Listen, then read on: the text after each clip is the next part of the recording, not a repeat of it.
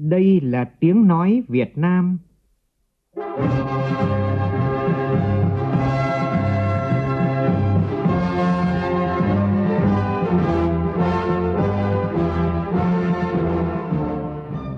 là tiếng nói Việt Nam,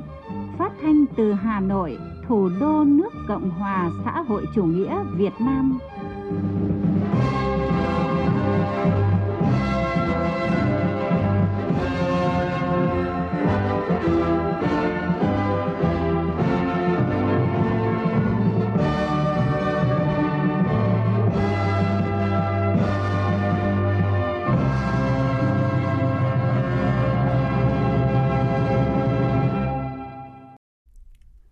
Kính chào quý vị và các bạn. Mời quý vị và các bạn nghe chương trình Thời sự chiều của Đài Tiếng Nói Việt Nam. Chương trình sẽ có những nội dung chính sau đây.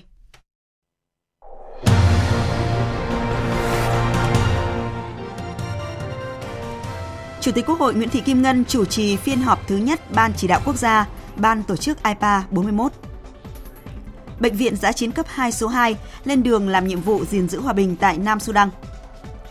hai cựu Bộ trưởng Bộ Thông tin và Truyền thông Nguyễn Bắc Son và Trương Minh Tuấn cùng 12 bị can trong vụ án Mobile Phone mua 95% cổ phần AVG sẽ bị đưa ra xét xử vào ngày 16 tháng 12 tới. Trong vòng một tháng qua, giá thịt lợn tăng cao mất kiểm soát. Làm sao để minh bạch và bình ổn thị trường thịt lợn? Mục sự kiện và bàn luận sẽ bàn về nội dung này. Trong phần tin quốc tế, Ấn Độ kêu gọi không sử dụng hay đe dọa sử dụng vũ lực tại Biển Đông – Hồng Kông Trung Quốc thay thế người đứng đầu lực lượng cảnh sát. Động thái này diễn ra trong bối cảnh các cuộc biểu tình bạo lực nhiều tháng qua đẩy Hồng Kông vào tình trạng hỗn loạn. Kỷ niệm 30 năm Công ước về quyền trẻ em, Quỹ Nhi đồng Liên Hợp Quốc kêu gọi các quốc gia tiếp tục hành động khẩn cấp nhằm hỗ trợ các trẻ em nghèo, những đối tượng dễ bị tổn thương nhất.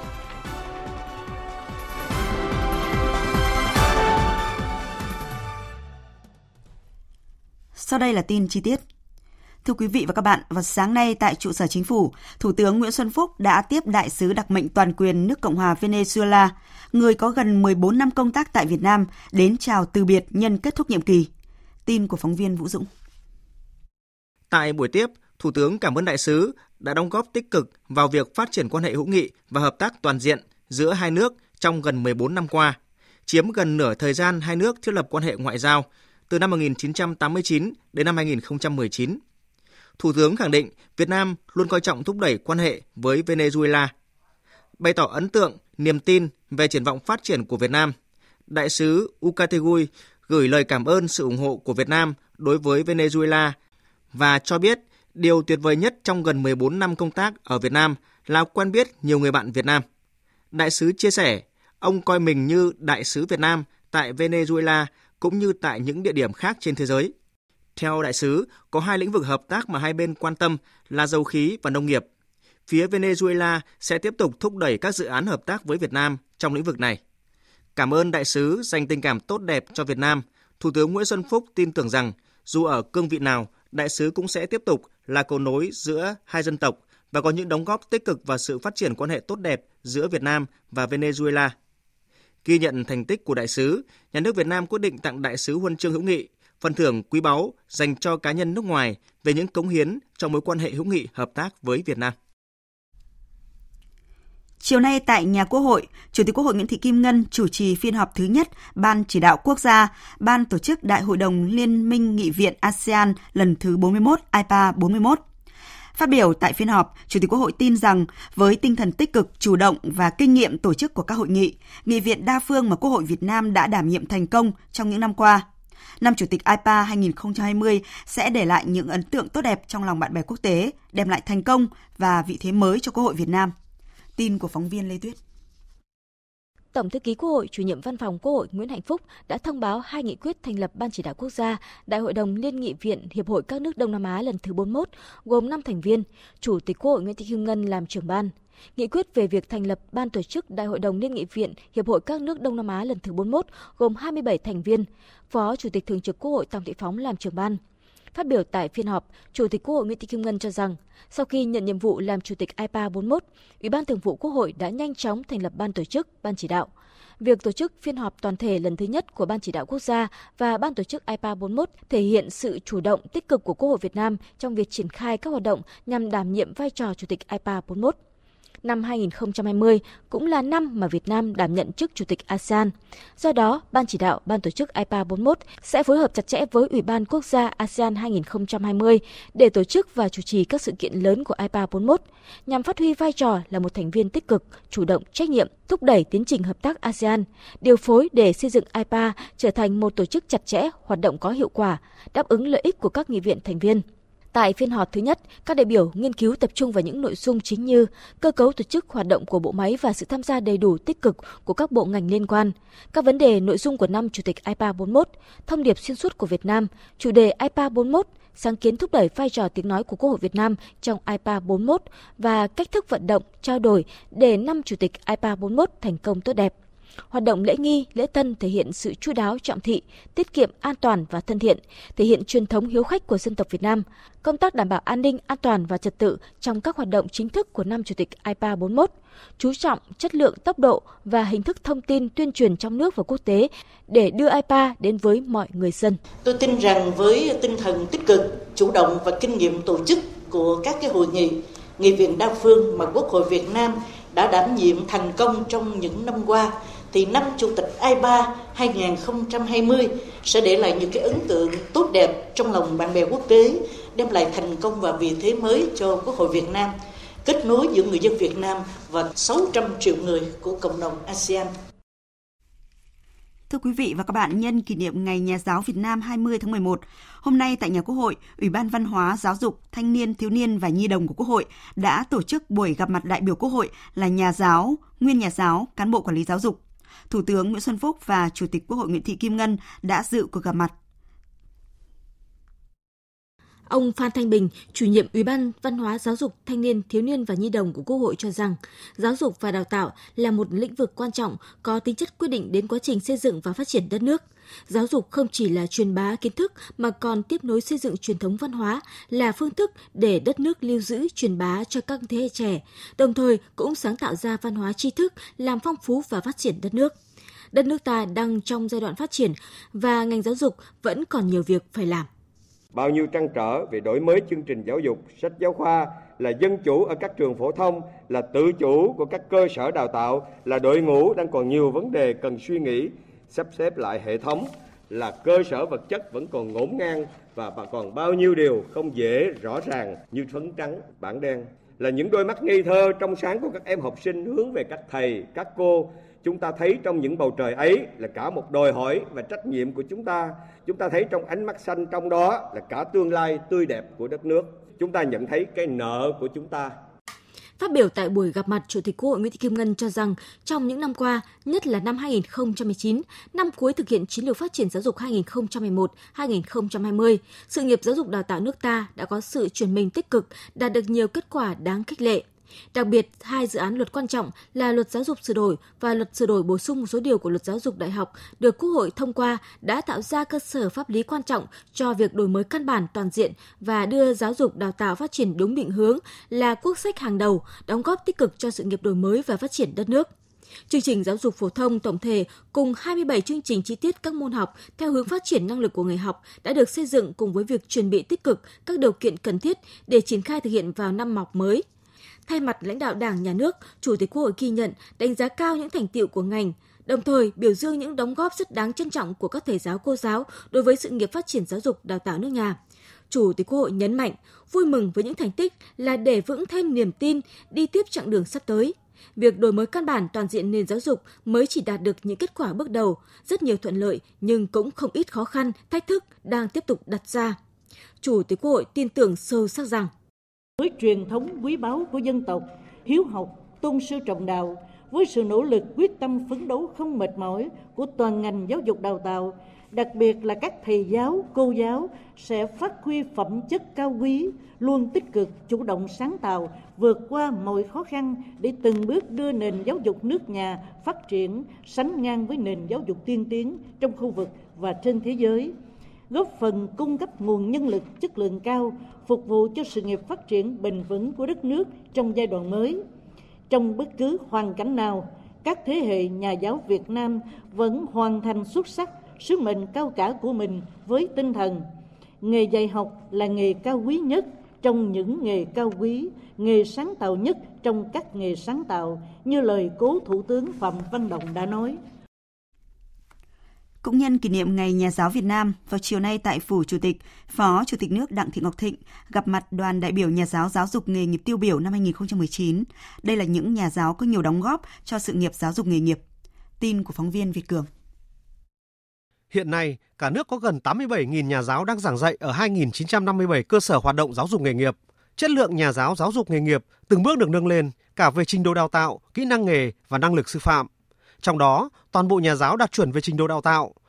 Trò chuyện với các đại biểu, Phó Chủ tịch nước Đặng Thị Ngọc Thịnh cho rằng bên cạnh những thành tựu đạt được, giáo dục nghề nghiệp nước ta đang gặp nhiều thách thức lớn như chất lượng lao động còn thấp, trình độ kỹ năng nghề của nhà giáo nhìn chung còn hạn chế, tỷ lệ nhà giáo vừa dạy được lý thuyết, vừa dạy thực hành thấp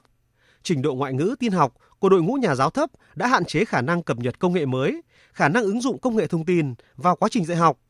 Cùng với đó, sự thay đổi nhanh chóng của khoa học kỹ thuật đã làm thay đổi yêu cầu về năng lực của người lao động, đòi hỏi các cơ sở giáo dục nghề nghiệp phải thay đổi để thích ứng với những yêu cầu mới về chất lượng lao động của thị trường lao động. Nâng tỷ lệ lao động qua đào tạo nghề đạt từ 65 đến 70%. Để thực hiện tốt nhiệm vụ được giao, Phó Chủ tịch nước đề nghị Bộ Lao động Thương binh và Xã hội, hệ thống giáo dục nghề nghiệp cần tập trung chỉ đạo và tổ chức triển khai thực hiện đồng bộ nhiều giải pháp, trong đó chú trọng phát triển đội ngũ nhà giáo và coi đây là giải pháp đột phá để phát triển ngành giáo dục nghề nghiệp trong những năm tới. Phó Chủ tịch nước đề nghị. À, chúng tôi cũng đề nghị đối với à, Bộ Lao động Thương binh Xã hội à, trong thời gian tới chúng ta phải quy hoạch lại cái hệ thống trường lớp của chúng ta, các cơ sở đào tạo của chúng ta à, làm sao để nâng cái chất lượng và có cái tập trung và phải từng bước trang bị cái hiện đại à, tiếp cận với cái trình độ của khu vực và thế giới. Và cái thứ hai đó là à, xây dựng cái chương trình à, đào tạo nghề theo cái hướng đổi mới sáng tạo chất lượng và hiệu quả.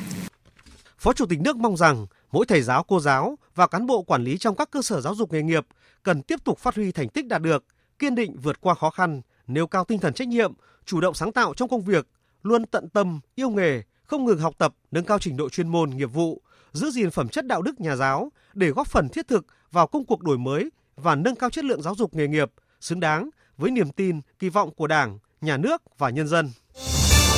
Thời sự VOV, nhanh, tin cậy, hấp dẫn. Mời quý vị và các bạn tiếp tục nghe chương trình Thời sự chiều của Đài Tiếng Nói Việt Nam cơ chế chia sẻ rủi ro trong doanh thu trong dự thảo luật đầu tư theo phương thức đối tác công tư PPP là nội dung được các đại biểu dành sự quan tâm đặc biệt trong phiên thảo luận tại hội trường vào hôm nay. Các đại biểu cho rằng cần siết thật chặt cơ chế chia sẻ rủi ro để nhà đầu tư và nhà nước đều phải cân nhắc kỹ khi đầu tư và tiến hành ký kết hợp đồng PPP. Tổng hợp của nhóm phóng viên Minh Long và Văn Hải. Các đại biểu cho rằng chủ trương việc khoanh các dự án PPP trong 7 lĩnh vực mà dự thảo đưa ra là những lĩnh vực có triển vọng khả thi, phương án thu hồi vốn và quản lý cũng không quá phức tạp, đã được khẳng định trong thực tiễn. Tại dự thảo luật đầu tư PPP, nhà nước cam kết chia sẻ với nhà đầu tư, doanh nghiệp dự án không quá 50% phần hụt thu giữa doanh thu thực tế và doanh thu cam kết tại hợp đồng. Nhà đầu tư, doanh nghiệp dự án cam kết chia sẻ với nhà nước không thấp hơn 50% phần tăng thu giữa doanh thu thực tế và doanh thu cam kết tại hợp đồng. Một số đại biểu băn khoăn, dự luật chưa làm rõ được nếu nhà nước phải bù đắp thì nguồn tiền lấy từ đâu? Liệu có được bố trí trong kế hoạch đầu tư công trung hạn không? Hay trích từ quỹ tích lũy trả nợ đã được quy định tại luật quản lý nợ công? Ngoài ra, nếu áp dụng cơ chế chia sẻ rủi ro về doanh thu thì liệu việc kinh doanh của nhà đầu tư, doanh nghiệp dự án PPP có tuân thủ nguyên tắc thị trường hay không? Đại biểu Trần Văn Tiến, đoàn Vĩnh Phúc nêu ý kiến. Khi doanh nghiệp dự án PPP hụt thu thì chính phủ sẽ chia sẻ không quá 50% hụt thu tại điểm B khoản 2 quy định khi tăng thu thì doanh nghiệp dự án chia sẻ với chính phủ không thấp hơn 50% phần tăng thu quy định như vậy theo tôi không công bằng, khó chấp nhận và không có mức cụ thể sẽ dẫn đến mặc cả xin cho gây tiêu cực và lợi ích nhóm. Tôi đề nghị về nguyên tắc chia sẻ phải công bằng, dễ chấp nhận, nghĩa là hụt thu chia sẻ bao nhiêu phần trăm thì tăng thu cũng chia sẻ bấy nhiêu phần trăm. Quan tâm đến nội dung này, đại biểu Nguyễn Kim Tuyến, đoàn Tiền Giang đề nghị quy định giao cho Hội đồng thẩm định dự thảo PPP xem xét điều chỉnh tăng mức giá phí sản phẩm, dịch vụ công hoặc gia hạn thời hạn hợp đồng. Đề nghị cơ quan soạn thảo xem xét thêm cái phương án là không xác định cái tỷ lệ 50% này mà chọn cái tỷ lệ là chia sẻ rủi ro theo cái tỷ lệ cơ cấu góp vốn chủ sở hữu của doanh nghiệp và vốn nhà nước vào dự án, đồng thời chịu cái rủi ro là 50-50 đối với cái phần huy động hợp pháp khác. Ngoài ra đề nghị là luật quy định cụ thể cái nguồn kinh phí nhà nước sử dụng để chia sẻ rủi ro và cái trình tự thủ tục sử dụng cái nguồn vốn này. Băn khoăn về những rủi ro trong việc quản lý các dự án đầu tư theo hình thức đối tác công tư, đại biểu Vũ Thị Lưu Mai, đoàn Hà Nội cho rằng nói đến PPP là nói đến hợp đồng, sự tự nguyện, hợp đồng kinh tế thỏa thuận giữa nhà nước và chủ đầu tư. Đó là cơ chế lời ăn lỗ chịu đúng theo nguyên tắc thị trường. Trước khi ký kết hợp đồng, nhà đầu tư phải hình dung ra hai yếu tố là lợi nhuận và rủi ro. Lợi nhuận càng lớn thì rủi ro càng cao. Về việc dự thảo luật cho phép chủ đầu tư tăng phí, tăng giá dịch vụ, cho phép nhà đầu tư kéo dài thời hạn thu phí sẽ ảnh hưởng trực tiếp đến lợi ích của người dân. Nhà nước khi đưa ra quy định cần xem xét phản ứng của người dân ở tại một số trạm thu phí về một số dự án PPP trong thời gian qua. Đại biểu nêu ý kiến dự thảo luật chưa đưa ra những căn cứ, tiêu chí để xác định mức độ rủi ro, chưa xác định cơ quan nào có trách nhiệm xác định rủi ro. Hiện nay, theo dự thảo luật thì kiểm toán nhà nước chỉ kiểm toán phần vốn đầu tư công mà không phải là kiểm toán toàn bộ dự án. Quy định này tạo ra bất cập bởi vì không thể xác định toàn bộ rủi ro của dự án nếu như chỉ kiểm toán một phần vốn của dự án. Góp ý thêm về dự thảo luật đầu tư PPP, các đại biểu cũng đề xuất cần tiếp tục nghiên cứu, giả soát kỹ lưỡng và xác định một cách có chọn lọc về các lĩnh vực đầu tư, công khai minh bạch, quy định cụ thể quy mô tổng mức đầu tư tối thiểu đối với các lĩnh vực. Tiếp tục chương trình làm việc vào chiều nay thảo luận tại tổ về dự án luật sửa đổi bổ sung một số điều của luật giám định tư pháp. Nhiều đại biểu cho rằng thời gian giám định các vụ xâm hại trẻ em tối đa 7 ngày trong dự án luật là chưa phù hợp với thực tiễn. Cũng trong chiều nay, Quốc hội thảo luận về dự án luật hòa giải, đối thoại tại tòa án. Thực tế thời gian qua cho thấy, luật giám định tư pháp hiện hành có nhiều vướng mắc, nên đa số đại biểu cho rằng việc sửa đổi là phù hợp, đáp ứng yêu cầu đấu tranh phòng chống tội phạm. Theo đại biểu Nguyễn Hữu Cầu, đoàn Nghệ An, hiện có quá nhiều cơ quan trưng cầu giám định, nên điều tra viên, kiểm sát viên khi trưng cầu giám định một lĩnh vực cụ thể nào đó thì không biết tìm đến cơ quan nào cho đúng chuyên môn. Đại biểu đề nghị trong dự án luật cần quy định rõ danh mục của các cơ quan trưng cầu giám định và các lĩnh vực được trưng cầu giám định. Cho rằng vướng mắc lớn nhất hiện nay là giám định theo vụ việc trong các vụ án kinh tế, tham nhũng, nhưng nội dung quy định trong dự án luật chưa có những quy định cụ thể để giải quyết. Đại biểu Nguyễn Hữu Cầu cho biết. Theo quy định của luật giám định tư pháp thì tất cả các cơ quan chỉ có một cái quy chuẩn về giám định. Nhưng mà cho đến thời điểm hiện nay thì hầu như các bộ ngành là không xây dựng. Thì tùy thích từng bộ ngành để họ làm. Tôi lấy ví dụ như giám định các cái vụ án về tham nhũng chẳng hạn. Thì tài liệu gốc là nằm ở tại kho bạc. Mà muốn lấy tài liệu gốc tại kho bạc ra thì không phải đơn giản. Trong lúc đó cơ quan điều tra người ta photo toàn bộ tài liệu này người ta đưa đến có đầy đủ các cái dấu để chứng minh rằng tài liệu này được photo từ bản gốc ra. Nhưng mà cơ quan giám định của tài chính người ta từ chối. Người ta cho rằng đây không phải là tài liệu gốc. Và không giám định thì rõ ràng là cơ quan điều tra không có cơ sở để mà tiến hành các cái bước tiếp theo. Một số đại biểu cũng nêu ra những bất cập hiện nay để cơ quan chức năng có những quy định phù hợp trong dự thảo luật giám định tư pháp sửa đổi. Chẳng hạn, hiện nay luật quy định đi khám nghiệm tử thi chỉ cần một giám định viên, nhưng Bộ Y tế lại quy định hai giám định viên. Điều này dẫn đến không thống nhất và phát sinh chi phí. Về giám định tai nạn giao thông, hiện nay hầu hết thực hiện theo vụ việc. Cơ quan điều tra có thể trưng cầu người giám định đang làm việc tại trung tâm y tế huyện, nhưng nhiều giám định viên không mặn mà vì thù lao thấp. Trong khi đó, luật chưa có quy định chặt chẽ về trách nhiệm của cơ quan tổ chức và người giám định, chưa có chế tài xử lý khi giám định viên từ chối nhiệm vụ. Bên cạnh đó, cơ quan chức năng gặp nhiều khó khăn khi hiện nay chi phí giám định ở một số lĩnh vực đắt hơn nhiều so với tiền ngân sách cấp, nhất là giám định về gỗ. Thảo luận về dự án luật hòa giải đối thoại tại tòa án, nhiều ý kiến đồng tình với việc nhà nước bảo đảm kinh phí hòa giải đối thoại tại tòa án. Bởi lẽ, việc này đã được thực hiện thí điểm tại Hải Phòng với kết quả số vụ hòa giải thành đạt 75%. Sau đó, 16 tỉnh thành phố khác triển khai diện rộng, tỷ lệ hòa giải thành cũng lên tới 70%. Đặc biệt, với mỗi vụ hòa giải thành, chi phí chỉ bằng 20% so với khởi kiện ra tòa. Đại biểu Phạm Đình Cúc, đoàn Bà Rịa Vũng Tàu nói. Tôi cho rằng ờ, cơ chế mà hòa giải đối thoại tại tòa thì nó có nhiều ưu điểm giúp giải quyết hiệu quả tranh chấp khiếu kiện, do đó sẽ hạn chế được số lượng các vụ việc phải đưa tòa xét xử. Kết hòa giải và hòa giải đối thoại thành được các bên tự nguyện thi hành sẽ tiết kiệm được khoản chi phí lớn thì tôi hoàn toàn thống nhất là trước mắt là không thu phí. Tuy nhiên, cũng có ý kiến cho rằng những vụ việc tranh chấp với giá trị kinh tế lớn thì việc không thu phí hòa giải là chưa hợp lý. Vì vậy, cần quy định thời gian không thu phí chỉ kéo dài 5 năm. Theo nhiều đại biểu, hòa giải viên phải là những người có kinh nghiệm, có thể tuyển dụng những người đã về hưu để đảm bảo điều kiện về chuyên môn sâu, nâng cao hiệu quả hòa giải và giảm chi phí đào tạo của nhà nước. Về trách nhiệm của tòa án trong hoạt động hòa giải đối thoại, nhiều đại biểu cho rằng yêu cầu đặt ra là phải đảm bảo cho hòa giải viên hoạt động khách quan vô tư. Do đó, cần xác định cụ thể hơn nội dung quản lý của tòa án nhằm đảm bảo sự độc lập của hòa giải viên khi thực thi nhiệm vụ. Theo chương trình của kỳ họp thứ 8 vào sáng nay, Quốc hội biểu quyết thông qua Bộ luật Lao động sửa đổi và thảo luận ở hội trường về dự án luật đầu tư sửa đổi. Chiều mai, các đại biểu thảo luận ở hội trường về dự án luật doanh nghiệp sửa đổi và Bộ trưởng Bộ Kế hoạch và Đầu tư Nguyễn Trí Dũng giải trình ý kiến của các đại biểu Quốc hội. Vào hôm nay, Ủy viên Bộ Chính trị, Phó Thủ tướng Thường trực Trương Hòa Bình dẫn đầu đoàn công tác chính phủ đã có buổi làm việc với lãnh đạo tỉnh Cà Mau. Tại buổi làm việc, Phó Thủ tướng Trương Hòa Bình lưu ý tỉnh Cà Mau tiếp tục quan tâm phát huy, khai thác tốt tiềm năng thế mạnh của địa phương. Đặc biệt, tỉnh cần xác định rõ các ngành hàng chủ lực, khai thác tốt lợi thế từng vùng đất phù hợp với điều kiện thổ nhưỡng và hệ sinh thái, thích ứng với biến đổi khí hậu, đẩy mạnh tiến độ xây dựng dự án điện gió, phát huy thế mạnh du lịch của vùng đất mũi và xem đây là ngành kinh tế mũi nhọn của tỉnh. Vào sáng nay tại Hà Nội, Ủy ban Nhà nước về người Việt Nam ở nước ngoài, Bộ Ngoại giao tổ chức lễ kỷ niệm 60 năm thành lập và đón nhận huân chương độc lập hạng nhất lần thứ hai. Đây cũng là dịp tổng kết và ghi nhận những thành tích nổi bật của công tác đối với người Việt Nam ở nước ngoài, khẳng định chính sách nhất quán và sự quan tâm to lớn của Đảng và Nhà nước đối với kiều bào, qua đó động viên bà con hướng về quê hương, tiếp tục đóng góp cho công cuộc xây dựng và bảo vệ Tổ quốc. Tin của phóng viên Châu Anh.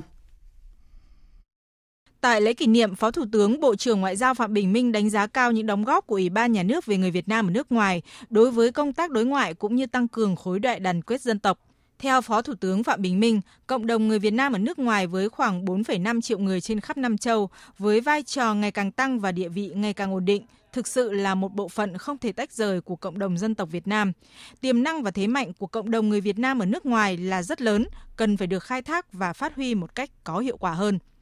Để khai thác được tiềm năng này, Phó Thủ tướng đề nghị công tác đối với người Việt Nam ở nước ngoài cần tiếp tục được đổi mới cả về tư duy, phương pháp và cách thức thực hiện, trên cơ sở vận dụng sáng tạo chủ trương lớn về đại đoàn kết dân tộc của Đảng.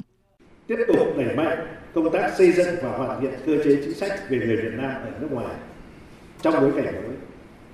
Cần thường xuyên nghiên cứu tiềm năng thế mạnh của kiều bào, từ đó đề xuất tham mưu bổ sung, sửa đổi các chính sách liên quan nhằm vừa xây dựng tốt khối đại đoàn kết dân tộc, vừa huy động hiệu quả nguồn lực to lớn của kiều bào phục vụ cho đất nước. Bên cạnh nguồn lực kiều hối cần huy động mạnh mẽ hơn nữa sự tham gia của kiều bào trong việc tận dụng cơ hội từ cuộc cách mạng công nghiệp 4.0, thu hút đầu tư trực tiếp từ người Việt Nam ở nước ngoài, khuyến khích kiều bào làm cầu nối cho việc đưa hàng hóa Việt Nam ra các nước. Cùng với đó, Ủy ban cần phải trở thành cầu nối cho kiều bào ngày càng hướng về quê hương, đất nước, duy trì và củng cố phát huy bản sắc văn hóa của người Việt để kiều bào làm tốt hơn vai trò cầu nối, tăng cường quan hệ giữa Việt Nam với các nước, tuyên truyền vận động các chủ trương đường lối của Đảng, Nhà nước về phát triển kinh tế xã hội và hội nhập quốc tế, cũng như tăng cường khối đại đoàn kết dân tộc. Tại lễ kỷ niệm, thay mặt lãnh đạo Đảng và Nhà nước, Phó Chủ tịch nước Đặng Thị Ngọc Thịnh đã trao huân chương độc lập hạng nhất lần thứ hai tặng cán bộ, lãnh đạo, công chức, viên chức, người lao động, Ủy ban Nhà nước về người Việt Nam ở nước ngoài đã có thành tích đặc biệt xuất sắc trong công tác, đóng góp vào sự nghiệp xây dựng chủ nghĩa xã hội và bảo vệ Tổ quốc. Nhân dịp này, Phó Thủ tướng Bộ trưởng Ngoại giao Phạm Bình Minh cũng đã trao bằng khen của Bộ trưởng Bộ Ngoại giao tặng hai tập thể và năm cá nhân trong cộng đồng kiều bào vì đã có những đóng góp xuất sắc trong công tác đối với người Việt Nam ở nước ngoài. Sáng nay, đoàn quân nhân và thiết bị của Bệnh viện Giã chiến cấp 2 số 2 đã lên đường sang Nam Sudan, thực hiện nhiệm vụ gìn giữ hòa bình tại phái bộ Liên Hợp Quốc. Tham gia lễ tiễn tại sân bay quốc tế Nội Bài có chuẩn đô đốc Nguyễn Trọng Bình, Phó Tổng tham mưu trưởng Quân đội Nhân dân Việt Nam và bà Moody, đại sứ đặc mệnh toàn quyền của Australia tại Việt Nam. Bệnh viện giã chiến cấp 2 số 2 sẽ chia làm hai đợt đến Nam Sudan. Chuyến thứ hai dự định cất cánh vào ngày 26 tháng 11 tới. Tổng cộng trong hai chuyến bay, máy bay vận tải quân sự C-17 của Không quân Hoàng gia Australia sẽ chuyên chở toàn bộ 63 cán bộ và khoảng 60 tấn hàng hóa của Bệnh viện giã chiến cấp 2 số 2 sang Nam Sudan và đón 63 cán bộ của Bệnh viện giã chiến cấp 2 số 1 về Việt Nam. Cục gìn giữ hòa bình Việt Nam đã phối với các đối tác quốc tế và các cơ quan đơn vị liên quan huấn luyện tăng cường về phân loại bệnh nhân, phẫu thuật trong điều kiện giã chiến và xử lý thương vong hàng loạt. Bốn thành viên của bệnh viện tham gia đoàn tiền trạm triển khai bệnh viện đã có mặt tại địa bàn Pentiu, Nam Sudan để chuẩn bị cho công tác tiếp nhận và bàn giao bệnh viện giã chiến cấp 2 số 1. Australia vinh dự tiếp tục hỗ trợ Việt Nam triển khai lực lượng gìn giữ hòa bình Liên Hợp Quốc bằng việc huy động máy bay vận tải C-13A Global Master 3, một trong những loại máy bay vận tải quân sự lớn nhất của Australia và thế giới, để chuyên chở người và thiết bị của Bệnh viện giã chiến cấp 2 sang phái bộ Liên Hợp Quốc tại Nam Sudan. Tại Hà Nội, sáng nay Bộ Lao động Thương binh và Xã hội ký kết bản ghi nhớ về phát triển nguồn nhân lực với tỉnh Kanagawa của Nhật Bản. Tin của phóng viên Hà Nam. Ông Lê Văn Thanh, Thứ trưởng Bộ Lao động Thương binh và Xã hội cho biết, bản ghi nhớ hôm nay sẽ tiếp tục góp phần vào thúc đẩy mạnh mẽ hơn nữa hợp tác giữa hai nước trong lĩnh vực lao động và phát triển nguồn nhân lực thông qua thiết lập khung hợp tác hai bên, bao gồm đưa và tiếp nhận kỹ sư, kỹ thuật viên, thực tập sinh kỹ năng, lao động đặc định, du học sinh nghề trong lĩnh vực hai bên cùng quan tâm. Theo nội dung bản ghi nhớ, giai đoạn trước mắt sẽ là hợp tác hỗ trợ trong lĩnh vực chăm sóc y tế, điều dưỡng. Sau đó, hai bên sẽ thảo luận mở rộng hỗ trợ sang lĩnh vực khác sau khi thống nhất được các điều kiện liên quan. Phát biểu tại buổi lễ, ngài Yui Kuroiwa, thống đốc tỉnh Kanagawa, Nhật Bản cho biết, bên cạnh các hoạt động giao lưu về văn hóa, tỉnh Kanagawa mong muốn thúc đẩy quan hệ giao lưu hợp tác về kinh tế, lao động đối với Việt Nam. Chính quyền tỉnh Kanagawa sẽ tạo điều kiện cho lao động Việt Nam thông qua các hoạt động hỗ trợ như dịch vụ tư vấn, chương trình dạy tiếng Nhật. Hiện nay, chính quyền tỉnh Kanagawa đang có nhiều hoạt động hỗ trợ cho người Việt Nam học tập và làm việc tại tỉnh. Đối với các em thực tập sinh khi sang Nhật để học và thi lấy chứng chỉ nhân viên chăm sóc, tỉnh Kanagawa đã có cơ chế hỗ trợ dạy tiếng Nhật, hỗ trợ về nhà ở, môi trường làm việc, được thực hiện thông qua câu lạc bộ fan của những người yêu mến tỉnh Kanagawa. Bản ghi nhớ sẽ bắt đầu từ ngày ký kết và có hiệu lực trong thời gian 3 năm và có thể được gia hạn với sự nhất trí của cả hai bên. Liên quan đến vụ một chiếc tàu cá 29 tấn bị cháy vào sáng nay tại vùng biển phía tây đảo Jeju, miền Nam Hàn Quốc khiến một người thiệt mạng và nhiều người mất tích, trong đó có 6 thuyền viên người Việt Nam. Ông Nguyễn Gia Liêm, Phó Cục trưởng Cục Quản lý Lao động ngoài nước Bộ Lao động Thương binh và Xã hội, vừa thông tin cho biết đơn vị đã chỉ đạo Ban Quản lý Lao động Việt Nam tại Hàn Quốc và các doanh nghiệp đưa lao động đi ừ, làm việc nhanh chóng cử người sang Hàn Quốc tìm kiếm người mất tích. Theo đó, vụ hỏa hoạn bùng phát trên tàu đánh cá 29 tấn ở ngoài khơi, cách đảo Jeju khoảng 76 km về phía tây lúc 7 giờ sáng nay. Cảnh sát biển Hàn Quốc cho biết, nhóm thuyền viên trên tàu gồm 6 người Hàn Quốc và 6 người Việt Nam. Theo thông tin từ cảnh sát Hàn Quốc, một thuyền viên người Hàn Quốc được cấp cứu đưa vào đảo, nhưng bác sĩ xác nhận đã chết. Còn lại 11 thuyền viên, trong đó có 6 thuyền viên Việt Nam vẫn mất tích. Ông Nguyễn Gia Liêm cũng cho biết, 6 thuyền viên đều là những lao động đi theo chương trình hợp pháp, nên sẽ căn cứ vào từng trường hợp cụ thể để có những hỗ trợ đối với người lao động. Đây là những thuyền viên à, hợp pháp đang làm việc hợp pháp trên tàu đánh cá Hàn Quốc theo chương trình hợp tác giữa các doanh nghiệp Việt Nam ký với các đối tác Hàn Quốc làm trên các tàu đánh cá ven bờ của Hàn Quốc. Cho đến nay thì à, à, đã có danh tính của các lao động. Tuy nhiên thì hiện nay là các cơ quan chức năng Hàn Quốc đang tìm kiếm về phía cục quản lý lao động ngoài nước đã chỉ đạo các doanh nghiệp phối hợp với các đối tác để làm việc với các cái chức năng của phía Hàn Quốc trong việc xác minh thông tin, nắm bắt tình hình Bên cạnh đó thì cũng liên lạc với gia đình và chính quyền địa phương để có những cái hỗ trợ cần thiết. Một khác thì cũng ờ, yêu cầu các doanh nghiệp cử đại diện sang để phối hợp với các cơ quan chức năng để nắm tình hình và xử lý các cái vấn đề tiếp theo. Chuyển sang các tin đáng chú ý khác, Trung tá Cao Công đoàn Đồn trưởng Đồn Biên phòng Tây Yên, Bộ đội Biên phòng tỉnh Kiên Giang cho biết, vào sáng nay, đơn vị nhận được yêu cầu cứu hộ của tàu cá mang số hiệu KG 95195TS. Trên tàu có 5 ngư dân bị ngạt khí, nguy kịch đến tính mạng. Ngay sau đó, đồn biên phòng Tây Yên đã cử tổ công tác nhanh chóng đến hiện trường để ứng cứu và đưa các bệnh nhân vào bệnh viện đa khoa tỉnh Kiên Giang cấp cứu. Tuy nhiên, đến chiều nay, 4 người đã tử vong, một nạn nhân đang được cấp cứu tại bệnh viện. Nguyên nhân ban đầu được xác định là do ngộ độc khí trong hầm cá. Sáng nay, Tòa án Nhân dân thành phố Hà Nội đã ra quyết định mở phiên tòa xét xử sơ thẩm 14 bị cáo trong vụ án Tổng công ty Viễn thông Mobile Phone mua 95% cổ phần của công ty cổ phần nghe nhìn toàn cầu AVG vào ngày 16 tháng 12 tới. Phiên tòa dự kiến diễn ra đến hết ngày 31 tháng 12, bao gồm cả thứ Bảy và Chủ nhật. Tin cho biết. Trong số 14 bị cáo bị đưa ra xét xử trong vụ án này, có 13 bị cáo bị Viện Kiểm sát Nhân dân tối cao truy tố về tội vi phạm các quy định về quản lý đầu tư công gây hậu quả nghiêm trọng, theo quy định tại Điều 220 khoản 3 Bộ Luật Hình sự năm 2015. Trong đó có các bị cáo Nguyễn Bắc Son, nguyên Bộ trưởng Bộ Thông tin và Truyền thông, Trương Minh Tuấn, nguyên Bộ trưởng Bộ Thông tin và Truyền thông, bị cáo Phạm Nhật Vũ, nguyên Chủ tịch Hội đồng Quản trị AVG, bị truy tố về tội đưa hối lộ theo quy định tại Điều 364 khoản 4 Bộ Luật Hình sự năm 2015. Ngoài ra, bốn bị cáo Nguyễn Bắc Son, Trương Minh Tuấn, Cao Duy Hải, Lê Nam Trà còn bị Viện Kiểm sát Nhân dân tối cao truy tố thêm tội nhận hối lộ theo quy định tại Điều 354 khoản 4 Bộ Luật Hình sự năm 2015.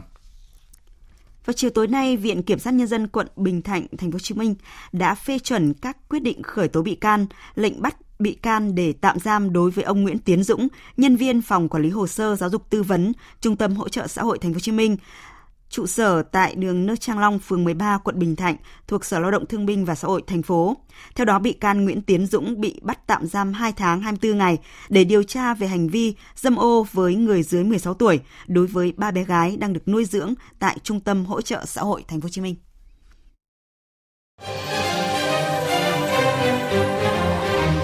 Sự kiện và bàn luận. Sự kiện và bàn luận.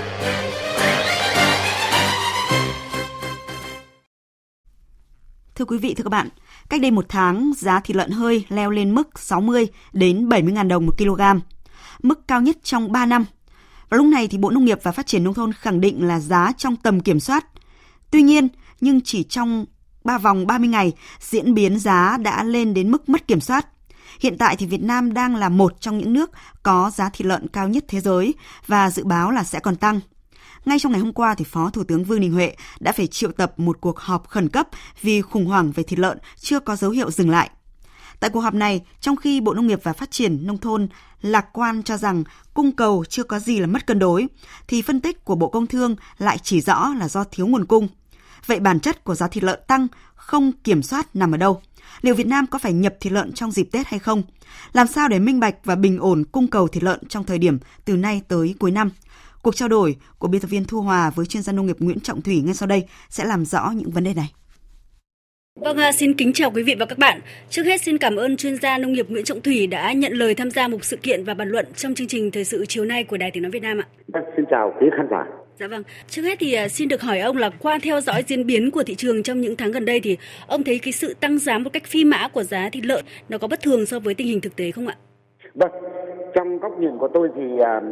sự tăng giá đã lên đến đỉnh điểm như vậy là 73.000 đồng trên một kg lợn hơi ở mức cao nhất trong thời điểm hiện tại. Tôi cho rằng là giá của thịt lợn à, ở Việt Nam chúng ta đã bị mất kiểm soát. Cho nên là chúng ta không lường được một cái sự tăng giá nó lại lên nhanh như vậy. Và từ nay cho đến Tết thì giá đó diễn biến như thế nào? Cho đến bây giờ chưa có một bộ ngành và một cơ quan nào trả lời một cách chính xác. Do vậy, giá đang là nỗi lo đối với lại người tiêu dùng và thứ hai, đối với những người chăn nuôi thì cũng đang băn khoăn về chuyện tái đàn và tiếp xuất ra làm sao nếu như chúng ta mà không chuẩn đoán kỹ được về giá thì rõ ràng là chăn nuôi lợn của chúng ta trong những cái tháng tới sẽ gặp khó khăn hơn.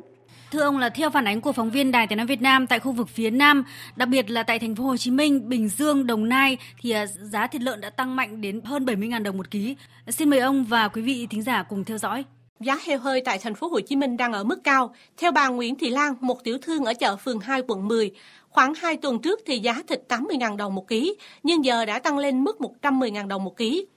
Tại vì cái đợt mà dịch heo chết nó lâu quá, người ta lỗ quá trời đi, người ta không nuôi nữa. Ví dụ như nhà ngày xưa một chục cái nhà đó người ta đều nuôi hết. Bây giờ một chục nhà này có cái nhà nuôi, có cái nhà không nuôi luôn, chỉ gần Tết luôn. Cho nên heo mình hút là vậy. Còn tại tỉnh Bình Dương, giá heo hơi từ tháng 10 đến giờ cũng tăng lên 21.000 một ký. Hiện nay giá heo hơi tại Đồng Nai đã tăng cao, có lúc lên tới hơn 70.000 đồng một ký và có thể còn tiếp tục tăng. Theo Chi cục chăn nuôi thú y, Sở Nông nghiệp và Phát triển Nông thôn tỉnh Đồng Nai, Hiện tổng đàn heo hơi ở Đồng Nai chỉ còn khoảng 1,3 triệu con, đã giảm hơn một nửa so với thời điểm trước khi xảy ra dịch tả heo châu Phi. Ông Trần Văn Quang, Chi cục trưởng Chi cục chăn nuôi thú y Đồng Nai nhận định. Nếu mà tình hình cung ứng mà không không có đảm bảo cái lượng heo nó hết á, mà giá heo nó tăng quá thì phải có giải pháp nhập khẩu để điều tiết cái cái giá heo. Vâng, ờ, thưa chuyên gia Nguyễn ờ, Trọng Thủy ạ, ờ, vừa rồi là phản ánh của phóng viên Đài Tiếng nói Việt Nam về diễn biến của thị trường thịt lợn tại một số tỉnh phía Nam. Trong khi trên thực tế nhận định đưa ra là giá thịt lợn tăng mạnh là do nguồn cung thiếu, thì Bộ Nông nghiệp Phát triển nông thôn lại khẳng định rằng là tổng đàn và cơ cấu đàn lợn chưa có mất cân đối quá lớn và bộ này lý giải rằng nguyên nhân hàng đầu dẫn đến việc tăng giá là do tâm lý lo lắng thiếu nguồn cung nên người chăn nuôi có tư tưởng găm hàng để chờ tăng giá. Cùng với đó là hiện tượng vận chuyển theo theo đường mòn lối mở sang Trung Quốc. À, vậy theo phân tích của ông thì vấn đề đang nằm ở đâu ạ? Vâng, tôi uh, chưa đồng thuận cao với lại ý kiến nhận định của Bộ Nông nghiệp và Phát triển nông thôn. Có thể nói rằng cái là đàn lợn của chúng ta sau cái dịch tả của châu Phi không phải là bị chết là 5,7 triệu con. Trong thực tế là nó phải chết từ 6,7 cho đến 7 triệu con bởi vì các cái lò mổ hiện nay đều giảm đi 20 đến 30 phần trăm so với lại trước đây. Điều đó có thể nói lên rằng là nguồn cung thịt lợn ở khu vực hộ sản xuất và các trang trại chăn nuôi vừa và nhỏ đã cạn kiệt. Cho nên là cái lượng lượng cung của chúng ta là thiếu hẳn. Cái điều thứ hai nữa là bất luận từ một số tập đoàn lớn, còn lại các cái trang trại vừa và nhỏ và hộ hiện nay không còn lợn nữa để mà đưa ra thị trường. Dẫn đến một cái tình trạng, đó là vừa thiếu về nguồn cung. Và cái điều thứ hai nữa là làm cho cái thị trường lợn và ở các cái vùng miền, nó bất bình tăng, nó không đồng đều. Còn lại là cái số mà xuất khẩu sang cái qua cái con đường tiểu ngạch của Trung Quốc, hiện nay là nó là rất ít. Và cái điều nữa là không anh nào dám găm lại số đàn lợn của mình nếu mà hiện nay đã ở cái độ tuổi mà cần phải xuất chuồng, cho nên việc nói là ghim hàng lại, có thể là có, nhưng nó chỉ có tập trung vào một số tập đoàn chăn nuôi lợn lớn. Nếu như mà chúng ta đánh giá tình hình không đúng, thì chúng ta lại tiếp tục bất ngờ và chúng ta không dự đoán nổi khi giá tăng của thịt lợn và nguồn cung cho thị trường, thì người tiêu dùng sẽ bị thiệt trong cái lúc này và tiếp tục người ta sẽ sẽ bị phải chịu một cái giá đắt do cái dự báo của chúng ta không đúng. Dạ vâng ạ, trong cuộc họp khẩn cấp hôm qua do Phó Thủ tướng Vương Đình Huệ chủ trì thì phía Bộ Công Thương cũng nói rằng là Bộ Nông nghiệp và Phát triển Nông thôn có phần là lạc quan khi mà đánh giá tình hình. Như ông vừa phân tích thì là người tiêu dùng đang thua thiệt, trung gian thì trục lợi và cái điều này thì nó thuộc về trách nhiệm quản lý của các cơ quan nhà nước. Vậy theo ông trách nhiệm này cần phải được nhìn nhận cụ thể ra sao ạ? Ở đây thì à, tôi đồng thuận là giữa Bộ Công Thương và Bộ Nông nghiệp và Phát triển Nông thôn trong cái mối chia sẻ thông tin và liên kết ngang của chúng ta đã bị đứt đoạn. Cho nên đó là việc đánh giá về thị trường lợi và tăng cái nguồn để mà làm đảm bảo cho người tiêu dùng được quyền thụ hưởng cái giá trong chuỗi chuỗi giá trị cung ứng mà chúng ta đã đứng vào. Thì hiện nay nó lại còn là khác nhau. Tôi cho rằng đây là về mặt trách nhiệm thì cả kể cả về hai bộ. Hiện nay còn tranh nhau giữa trách nhiệm về sản xuất và cái như vậy là đảm bảo cái mức tiêu dùng cho người tiêu dùng hiện nay của của của, của nước ta.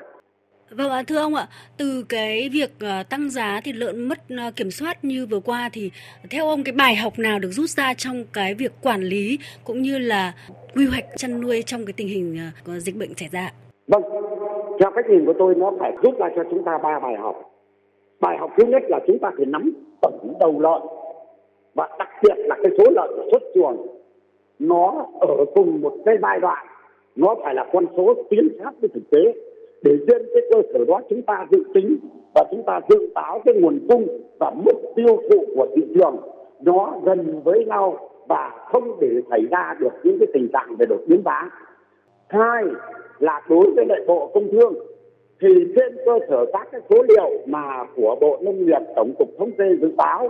thì anh phải chủ động cân đối để làm sao giữa nguồn cung ở trong nước và nguồn nhập khẩu vào để đảm bảo như vậy là sự tương đối hài hòa, mà ở đó là người tiêu dùng được quyền thụ hưởng những cái giá mà người ta đã được, tức là gia nhập vào trong cái chuỗi giá trị của toàn cầu. Cái bài học thứ ba nữa, đó là việc là phòng chống dịch bệnh là phải chủ động. Mà dịch bệnh nó xảy ra thì phải phản ứng nhanh và không quá khắt khe, cực đoan ở trong cái quá trình như vậy là kiểm soát ở trên trên trên trên quá trình của lưu thông và quá trình chống dịch cũng phải đi đôi với là quá trình thúc đẩy để mà những nơi nào khi đã rơi vào chỉ số an toàn thì phải động viên nông dân như vậy là tổ chức chăn nuôi để mà làm sao cho cái việc tái đàn và cái chăn nuôi lợn của chúng ta giữ được một cái nhịp độ thường xuyên, không để cho cái tình trạng như vậy là đội giá và bị chèn ép giá mà chúng ta như vậy đã bất phải như trong thời gian vừa qua. Một lần nữa thì xin cảm ơn chuyên gia nông nghiệp Nguyễn Trọng Thủy đã cùng tham gia một sự kiện và bàn luận của Đài Tiếng nói Việt Nam ạ. Quý vị và các bạn vừa nghe một sự kiện và bàn luận với những phân tích làm sao để minh bạch và bình ổn thị trường thịt lợn. Và chương trình Thời sự chiều sẽ được tiếp tục với một số thông tin thời tiết đáng chú ý. Trung tâm Dự báo Khí tượng Thủy văn Quốc gia cho biết là chiều hôm nay không khí lạnh đã ảnh hưởng đến một số nơi ở khu Tây Bắc Bắc Bộ và Trung Trung Bộ. Ở Vịnh Bắc Bộ đã có gió Đông Bắc mạnh cấp 6, có lúc cấp 7, giật cấp 8. Dự báo đêm nay không khí lạnh tiếp tục ảnh hưởng đến các nơi khác ở Trung Trung Bộ. Do ảnh hưởng của không khí lạnh, đêm nay và sáng mai, các tỉnh từ Hà Tĩnh đến Thừa Thiên Huế có mưa, có đêm mưa vừa. Ở Bắc Bộ và Bắc Trung Bộ, đêm và sáng sớm trời rét. Dự báo từ ngày mai, khu vực Bắc Bộ và Bắc Trung Bộ thời tiết sẽ khô giáo, ban ngày trời có nắng vào buổi trưa và chiều, nhiệt độ sẽ tăng thêm 2 đến 3 độ so với ngày hôm nay. Trời chỉ còn rét về đêm và sáng sớm, ban ngày trời lạnh. Đêm nay thì nhiệt độ ở khu vực Bắc Bộ và Bắc Trung Bộ, đặc biệt là ở vùng núi vẫn còn ở mức thấp, trong khoảng 15 đến 17 độ, có nơi dưới 15 độ. Vào giờ đội tuyển Việt Nam và Thái Lan thi đấu, thời tiết ở khu vực Hà Nội tạnh giáo nhưng mà khá rét. Nếu phải ra ngoài đường hoặc là đến sân vận động Mỹ Đình để cổ vũ cho đội tuyển bóng đá Việt Nam thì quý vị và các bạn cần mặc áo ấm để đảm bảo cho sức khỏe.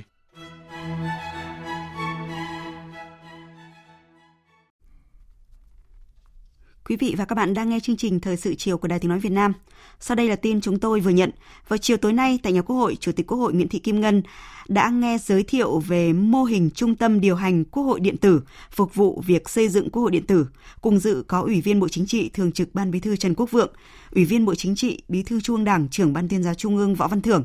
Tin của phóng viên Lê Tuyết. Ứng dụng Quốc hội điện tử có 10 hợp phần, gồm hệ thống hỗ trợ lập pháp, hỗ trợ giám sát thông qua kết nối với dữ liệu của chính phủ, các bộ ngành, hỗ trợ việc giám sát hoạt động kinh tế xã hội, nhân sự, ngân sách nhà nước, tự động phân tích các số liệu và đề xuất các giải pháp để tham khảo hỗ trợ việc đưa ra quyết định. Ứng dụng được cài đặt trên các thiết bị di động thông minh, giúp lãnh đạo Quốc hội điều hành các công việc cụ thể, giúp các đại biểu Quốc hội tra cứu nhanh chóng, có hệ thống dữ liệu thông tin về các dự án luật, các nghị quyết, các kiến nghị và việc giải quyết kiến nghị của cử tri, để phục vụ cho hoạt động lập pháp, giám sát và quyết định các vấn đề quan trọng của đất nước – Ứng dụng cũng được bảo đảm về tính bảo mật với hệ thống máy chủ, điện toán đám mây được chuyển giao và vận hành bởi nhân sự của Quốc hội. Bộ trưởng Quốc phòng Ấn Độ cho biết New Delhi nhấn mạnh cần bảo vệ quyền của các quốc gia không liên quan tới những cuộc đàm phán giữa Hiệp hội các quốc gia Đông Nam Á ASEAN và Trung Quốc về Bộ Quy tắc ứng xử ở Biển Đông COC. Phát biểu tại hội nghị Bộ trưởng Quốc phòng ASEAN mở rộng ADMM cộng lần thứ 6 diễn ra tại Bangkok, Thái Lan, Bộ trưởng Quốc phòng Ấn Độ nêu rõ Cộng đồng quốc tế quan tâm tới các tuyến đường biển liên lạc. Ấn Độ hy vọng tình hình vẫn ổn định, không có bên nào sử dụng hay đe dọa sử dụng vũ lực hoặc quân sự hóa khu vực. Ông bày tỏ hy vọng kết quả của các cuộc đàm phán này sẽ tuân thủ mọi luật pháp quốc tế liên quan, bao gồm Công ước Liên Hợp Quốc về luật biển năm 1982 và thúc đẩy hoạt động tự do đi lại, bay qua không phận và thương mại hợp pháp tại Biển Đông. Hội nghị ADMM cộng lần thứ 6 với chủ đề An ninh bền vững vừa diễn ra tại thủ đô Bangkok của Thái Lan – Bộ trưởng Quốc phòng các nước ASEAN và Bộ trưởng Quốc phòng, đại diện Bộ trưởng Quốc phòng các nước đối tác gồm Australia, Trung Quốc, Ấn Độ, Nhật Bản, Hàn Quốc, New Zealand, Liên bang Nga và Mỹ tham dự. Tại hội nghị, các bộ trưởng cũng đã trao đổi sâu sắc về các cách thách thức an ninh biển, trong đó có Biển Đông, đồng thời khẳng định tầm quan trọng của việc duy trì hòa bình và ổn định ở Biển Đông đối với an ninh khu vực và trên thế giới. Nhiều bộ trưởng nhấn mạnh yêu cầu tôn trọng luật pháp quốc tế, trong đó Công ước Liên Hợp Quốc về luật biển năm 1982 mong muốn sớm hoàn thành việc xây dựng bộ quy tắc ứng xử của các bên ở Biển Đông hiệu quả thực chất. Theo số liệu của cảnh sát Hồng Kông Trung Quốc, đã có ít nhất 4.600 người bị bắt trong các vụ biểu tình bạo loạn diễn ra ở khu hành chính đặc biệt này kể từ hồi tháng 6 đến nay. Phóng viên Đài tiếng nói Việt Nam thường trú tại Trung Quốc đưa tin. Các cuộc biểu tình bạo loạn xảy ra ở Hồng Kông những ngày qua đang diễn biến hết sức phức tạp. Theo số liệu của cảnh sát Hồng Kông, không chỉ có hàng ngàn người bị bắt, 454 nhân viên cảnh sát cũng đã bị thương. Ông Quách Gia Thuyên, một quan chức cảnh sát Hồng Kông cho biết, hàng trăm đèn giao thông đã bị phá hỏng, nhiều bến tàu điện hư hỏng nặng, cản trở nghiêm trọng việc đi lại của người dân. Các hành vi bạo lực ngày càng leo thang. Vật dụng dùng trong các cuộc bạo loạn giờ đây đã trở thành vũ khí chết người. Cảnh sát đã phải sử dụng các loại đạn hơi cay, đạn cao su, đạn xốp để trấn áp. Hôm nay 19 tháng 11, Trung Quốc vừa bổ nhiệm ông Đặng Bính Cường, nhân vật số 2 trong lực lượng cảnh sát Hồng Kông, tiếp quản vị trí trưởng cảnh sát Hồng Kông từ người từ nhiệm Lưu Vị Thông. Cục trưởng Cục Tài chính Khu Hành chính đặc biệt Hồng Kông Trần Mậu Ba nhận định, các cuộc biểu tình bạo lực diễn ra nhiều tháng qua đang nhấn chìm cả xã hội và đẩy thành phố này vào tình thế vô cùng nguy hiểm. Tình hình nghiêm trọng này đã khiến nền kinh tế của Hồng Kông bị ảnh hưởng nặng nề. Cục Thống kê Hồng Kông gần đây đã công bố số liệu mới nhất, xác nhận tăng trưởng kinh tế của đặc khu trong quý 3 năm 2019 giảm 2,9% so với cùng kỳ năm ngoái. Đây cũng là lần đầu tiên nền kinh tế này rơi vào suy thoái trong 10 năm qua và là quý có tốc độ sụt giảm nhanh nhất. Hôm nay, cuộc đàm phán về chi phí lính Mỹ đồn trú tại Hàn Quốc giữa quan chức hai nước đã thất bại. Sự đổ vỡ này là bất đồng sâu sắc và hiếm thấy trong quan hệ đồng minh giữa Hàn Quốc và Mỹ, khi cả hai bên đều cho rằng phía còn lại không sẵn sàng tiến tới một thỏa hiệp hợp lý nhằm chia sẻ gánh nặng chi phí cho hơn 28.000 lính Mỹ đồn trú tại Hàn Quốc. Biên tập viên Anh Tuấn tổng hợp thông tin. Trong thông báo, Bộ Ngoại giao Hàn Quốc cho biết, quan điểm của phía Hàn Quốc là thỏa thuận phải nằm trong khuôn khổ thỏa thuận những biện pháp đặc biệt được cả Mỹ và Hàn Quốc nhất trí trong suốt 28 năm qua. Mọi trường hợp Hàn Quốc có kế hoạch làm hết sức mình để đảm bảo nước này sẽ chia sẻ công bằng ở mức chi phí hợp lý, góp phần củng cố liên minh Mỹ-Hàn và vị thế phòng thủ chung. Trong khi đó, trả lời phỏng vấn báo giới, người đứng đầu đoàn đàm phán phía Mỹ James Diaz cho biết Mỹ vẫn giữ lập trường chia sẻ chi phí quốc phòng nên được tăng đáng kể bằng việc thiết lập các điều khoản mới. Thật không may, khi những đề xuất của phía Hàn Quốc đưa ra đã không đáp ứng được yêu cầu của chúng tôi về việc chia sẻ gánh nặng một cách công bằng. Do đó, chúng tôi rút khỏi cuộc đàm phán năm nay để cho phía Hàn Quốc có thời gian xem xét lại. Tôi hy vọng sẽ đưa ra các đề xuất mới cho phép cả hai bên cùng thực hiện một thỏa thuận mà cả hai bên chấp nhận theo tinh thần liên minh tuyệt vời giữa hai nước. Bộ Ngoại giao Hàn Quốc từ chối bình luận về hạng mục mới mà phía Mỹ đòi hỏi, nhưng theo tờ Yonhap, hạng mục này sẽ bao gồm chi phí quân sự cho lính Mỹ tại Hàn Quốc, chi phí hỗ trợ quân nhân và các gia đình của họ, chi phí cho việc triển khai luân phiên lính Mỹ tại bán đảo Triều Tiên và chi phí đào tạo nước ngoài. Tổng thống Mỹ Donald Trump đã nhiều lần chỉ trích sự đóng góp thiếu công bằng của đồng minh với chi phí quân sự. Mỹ được cho là sẽ bắt đầu quá trình đàm phán nhằm chia sẻ lại chi phí quốc phòng với Nhật Bản, Đức và NATO trong năm 2020. Hôm nay, Triều Tiên tiếp tục kêu gọi Mỹ từ bỏ chính sách thù địch và khẳng định sẽ không tổ chức các cuộc đàm phán phi hạt nhân hóa với Mỹ nếu nước này không thay đổi chính sách với Triều Tiên. Hãng thông tấn Trung ương Triều Tiên KCNA dẫn tuyên bố của ông Kim Jong-un. Nguyên đặc phái viên đàm phán về vấn đề hạt nhân của Triều Tiên nhấn mạnh sẽ không có cơ sở nào để mở ra các cuộc đàm phán nếu Mỹ không từ bỏ hoàn toàn chính sách thù địch với Triều Tiên và điều này là không thể đảo ngược. Ông cũng khẳng định chính sách thù địch của Mỹ chính là nguyên nhân sâu xa của các vấn đề hạt nhân trên bán đảo Triều Tiên. Bên cạnh đó, ông Kim Jong Chun cũng nhấn mạnh, chỉ khi nào niềm tin giữa hai bên được thiết lập và tất cả các mối đe dọa đối với an ninh và sự phát triển của Triều Tiên được loại bỏ hoàn toàn, lúc đó việc cải thiện quan hệ giữa hai nước và việc xây dựng hòa bình là có thể trong khuôn khổ đàm phán phi hạt nhân hóa trên bán đảo Triều Tiên. Thưa quý vị và các bạn, mặc dù thế giới đã đạt được những thành tiệu nhất định trong ba thập kỷ qua trong việc cải thiện cuộc sống của trẻ em trên toàn cầu, song những hành động khẩn cấp vẫn được tiếp tục được kêu gọi nhằm hỗ trợ các trẻ em nghèo, những đối tượng dễ bị tổn thương nhất. Hưởng ứng kỷ niệm 30 năm Công ước về quyền trẻ em, Quỹ Nhi đồng Liên Hợp Quốc vừa kêu gọi các quốc gia tái khẳng định cam kết thực hiện đầy đủ theo văn kiện về quyền con người được phê chuẩn rộng rãi nhất trong lịch sử này. Tổng hợp của biên tập viên Phương Anh. Em muốn được thể hiện mình, được vẽ, được hát. Em muốn sống trong một môi trường sạch sẽ và được trang bị đầy đủ. Em muốn được đi học. Em muốn mình có quyền lựa chọn. Em không muốn một cuộc sống bị quấy rối. Em không muốn bị bắt nạt, lạm dụng thể chất. Đó là tiếng nói mà trẻ em trên toàn thế giới muốn gửi gắm nhân kỷ niệm 30 năm Công ước về quyền trẻ em. 30 năm về trước, các nhà lãnh đạo thế giới đã đưa ra cam kết mang tính lịch sử cho trẻ em bằng việc thông qua Công ước Liên Hợp Quốc về quyền trẻ em, một bộ luật quốc tế cho trẻ em. Công ước này chứa đựng những ý tưởng sâu sắc rằng mỗi trẻ em là một cá nhân với những quyền của riêng mình. Công ước quy định trong suốt quãng thời gian thơ ấu, trẻ em cần được bảo vệ, được chăm sóc để lớn lên, được học tập, vui chơi để phát triển hết tiềm năng của mình. Công ước yêu cầu phải đảm bảo cho tất cả trẻ em không bị phân biệt đối xử dưới bất kỳ hình thức nào, đều được hưởng các dịch vụ xã hội, được bảo vệ, được lớn lên trong môi trường an toàn vệ sinh, được hỗ trợ, được chăm sóc và được lắng nghe, cũng như được tham gia vào các hoạt động xã hội. Đại diện UNICEF khẳng định chỉ với sự đổi mới, công nghệ mới, ý chí chính trị và gia tăng nguồn lực chúng ta mới có thể biến tầm nhìn của công ước về quyền trẻ em thành hiện thực cho tất cả trẻ em trên toàn thế giới. Anh Choi Siwon, đại sứ UNICEF khu vực Đông Á Thái Bình Dương vừa kêu gọi. In 1989, 30 năm trôi qua, không phải tất cả trẻ em đều may mắn được tận hưởng trọn vẹn tuổi thơ của mình. Quá nhiều tuổi thơ bị rút ngắn, nhiều trẻ em lớn lên trong nỗi sợ hãi. Nhân kỷ niệm 30 năm Công ước về quyền trẻ em lần này, hãy có những hành động tức thì vì trẻ em, vì chúng ta không còn thời gian để lãng phí.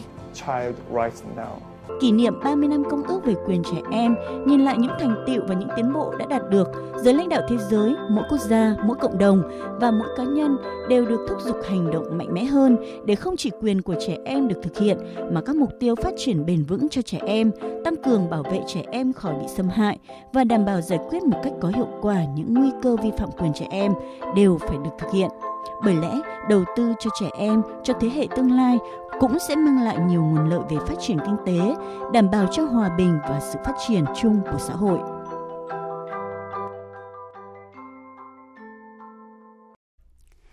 Quý vị và các bạn đang nghe chương trình Thời sự chiều của Đài Tiếng Nói Việt Nam. Thưa quý vị và các bạn, vào lúc 20 giờ tối nay trên sân vận động quốc gia Mỹ Đình, Hà Nội, đội tuyển bóng đá Việt Nam sẽ tiếp đón đội tuyển Thái Lan trong khuôn khổ lượt về bảng G vòng loại thứ hai World Cup 2022 khu vực châu Á. Đây là trận đấu quan trọng, nếu chiến thắng trận này sẽ giúp đội tuyển Việt Nam tiếp tục duy trì ngôi đầu bảng, đồng thời là hy vọng giành quyền vào vòng đấu loại thứ ba. Vì thế, dù trận đấu này còn hơn một giờ nữa mới diễn ra, nhưng mà sức nóng của trận đấu này đang lan tỏa khắp cả nước. Và bây giờ thì chúng tôi nối điện thoại trực tiếp với phóng viên Ngô Đức đang có mặt tại sân vận động quốc gia Mỹ Đình Hà Nội ạ. À, xin chào phóng viên Ngô Đức ạ. Vâng, xin chào biên tập viên Nguyễn Hằng và xin kính chào quý vị thính giả. Thưa anh là lúc này thì không khí tại sân vận động quốc gia Mỹ Đình được đông đảo cổ động viên chờ đợi ra sao ạ thưa anh? Dạ vâng, tất nhiên rồi. À, sân mình hôm nay à, lúc này đây đang là một cái um, uh, lễ hội bóng đá thực sự ạ. À, chúng ta được biết rằng trận ờ, đấu hôm nay quan trọng như thế nào với hành trình chinh phục uh, uh, cái World Cup của tuyển Việt Nam và tất nhiên là mỗi khi nhắc đến trận đấu giữa Việt Nam và Thái Lan thì uh, bản thân nó nó tỏ ra một sức nóng vô cùng đặc biệt ạ. Lúc ở đây thì uh, trong khán đài của sân Mỹ Đình, các cổ động viên đã gần như gấp kín khán đài với những sắc đỏ rực rỡ và trận đấu hôm nay theo quan sát thì các cổ động viên Thái Lan uh, so với những cổ động viên uh, của Malaysia và UAE thì họ đến rất đông uh, khoảng 1.000 cổ động viên Thái Lan đã có mặt ở trong khán đài D và tất nhiên rồi họ cũng như cổ động viên Việt Nam đang uh, mong chờ tuyển của mình chiến thắng trận đấu rất, rất là quan trọng hôm nay ạ. Dạ vâng ạ, xin à, cảm ơn phóng viên Ngô Đức. À, thưa quý vị và các bạn người hâm mộ cả nước thì cũng đang chờ đợi và chúc cho thầy trò huấn luyện viên à, Bắc Hang Seo một chiến thắng và chúng tôi xin nhắc lại là Đài Tiếng nói Việt Nam sẽ tường thuật trực tiếp trận đấu giữa đội tuyển Việt Nam gặp đội tuyển Thái Lan vào lúc 19 giờ 45 phút tối nay trên các kênh truyền hình VTC1, VTC2, VTC3, kênh truyền hình Việt Nam Suni, các kênh phát thanh VOV1, VOV2, báo điện tử Đài Tiếng nói Việt Nam tại địa chỉ vov.vn, vtcnews.vn trên các ứng dụng VOV Media, VTC Now. À, sau đây thì mời quý vị và các bạn nghe phóng viên Đài Tiếng Nói Việt Nam ghi nhận ý kiến của một số chuyên gia trước trận đấu này.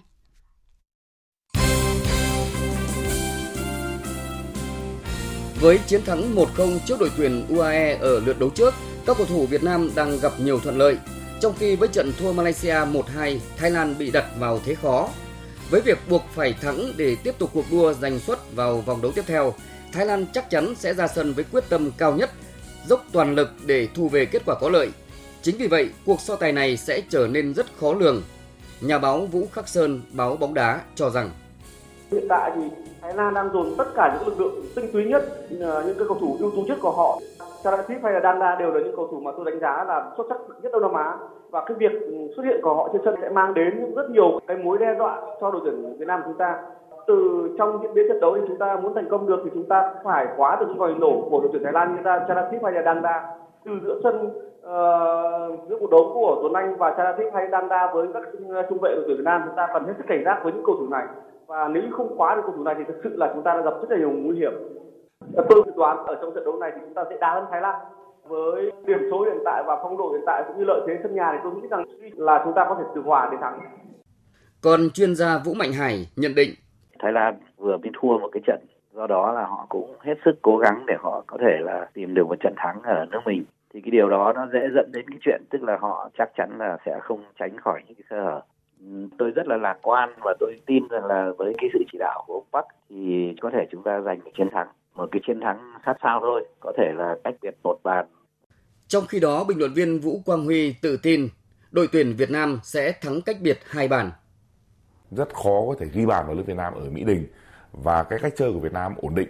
trận đấu nào của Việt Nam thì ông Park Sơ cũng gây cho đối phương nhiều cái khó khăn thậm chí là ức chế đấy là cái cách rất là riêng của Park Sơ. về trận đấu này thì tôi mạnh dạn dự đoán chúng ta sẽ thắng 2-0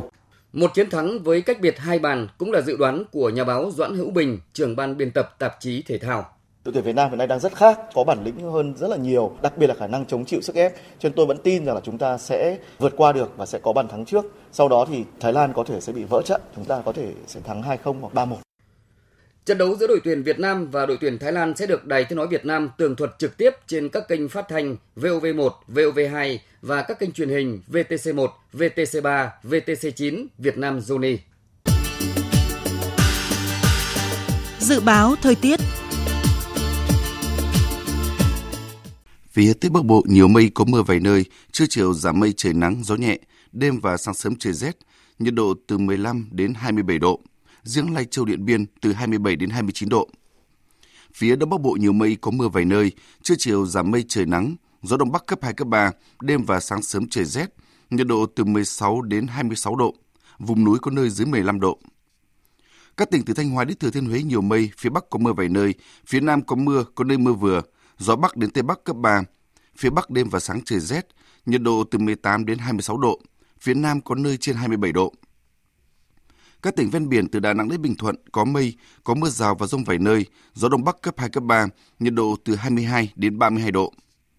Tây Nguyên, đêm không mưa, ngày nắng, gió Đông Bắc cấp 2, cấp 3, nhiệt độ từ 16 đến 30 độ.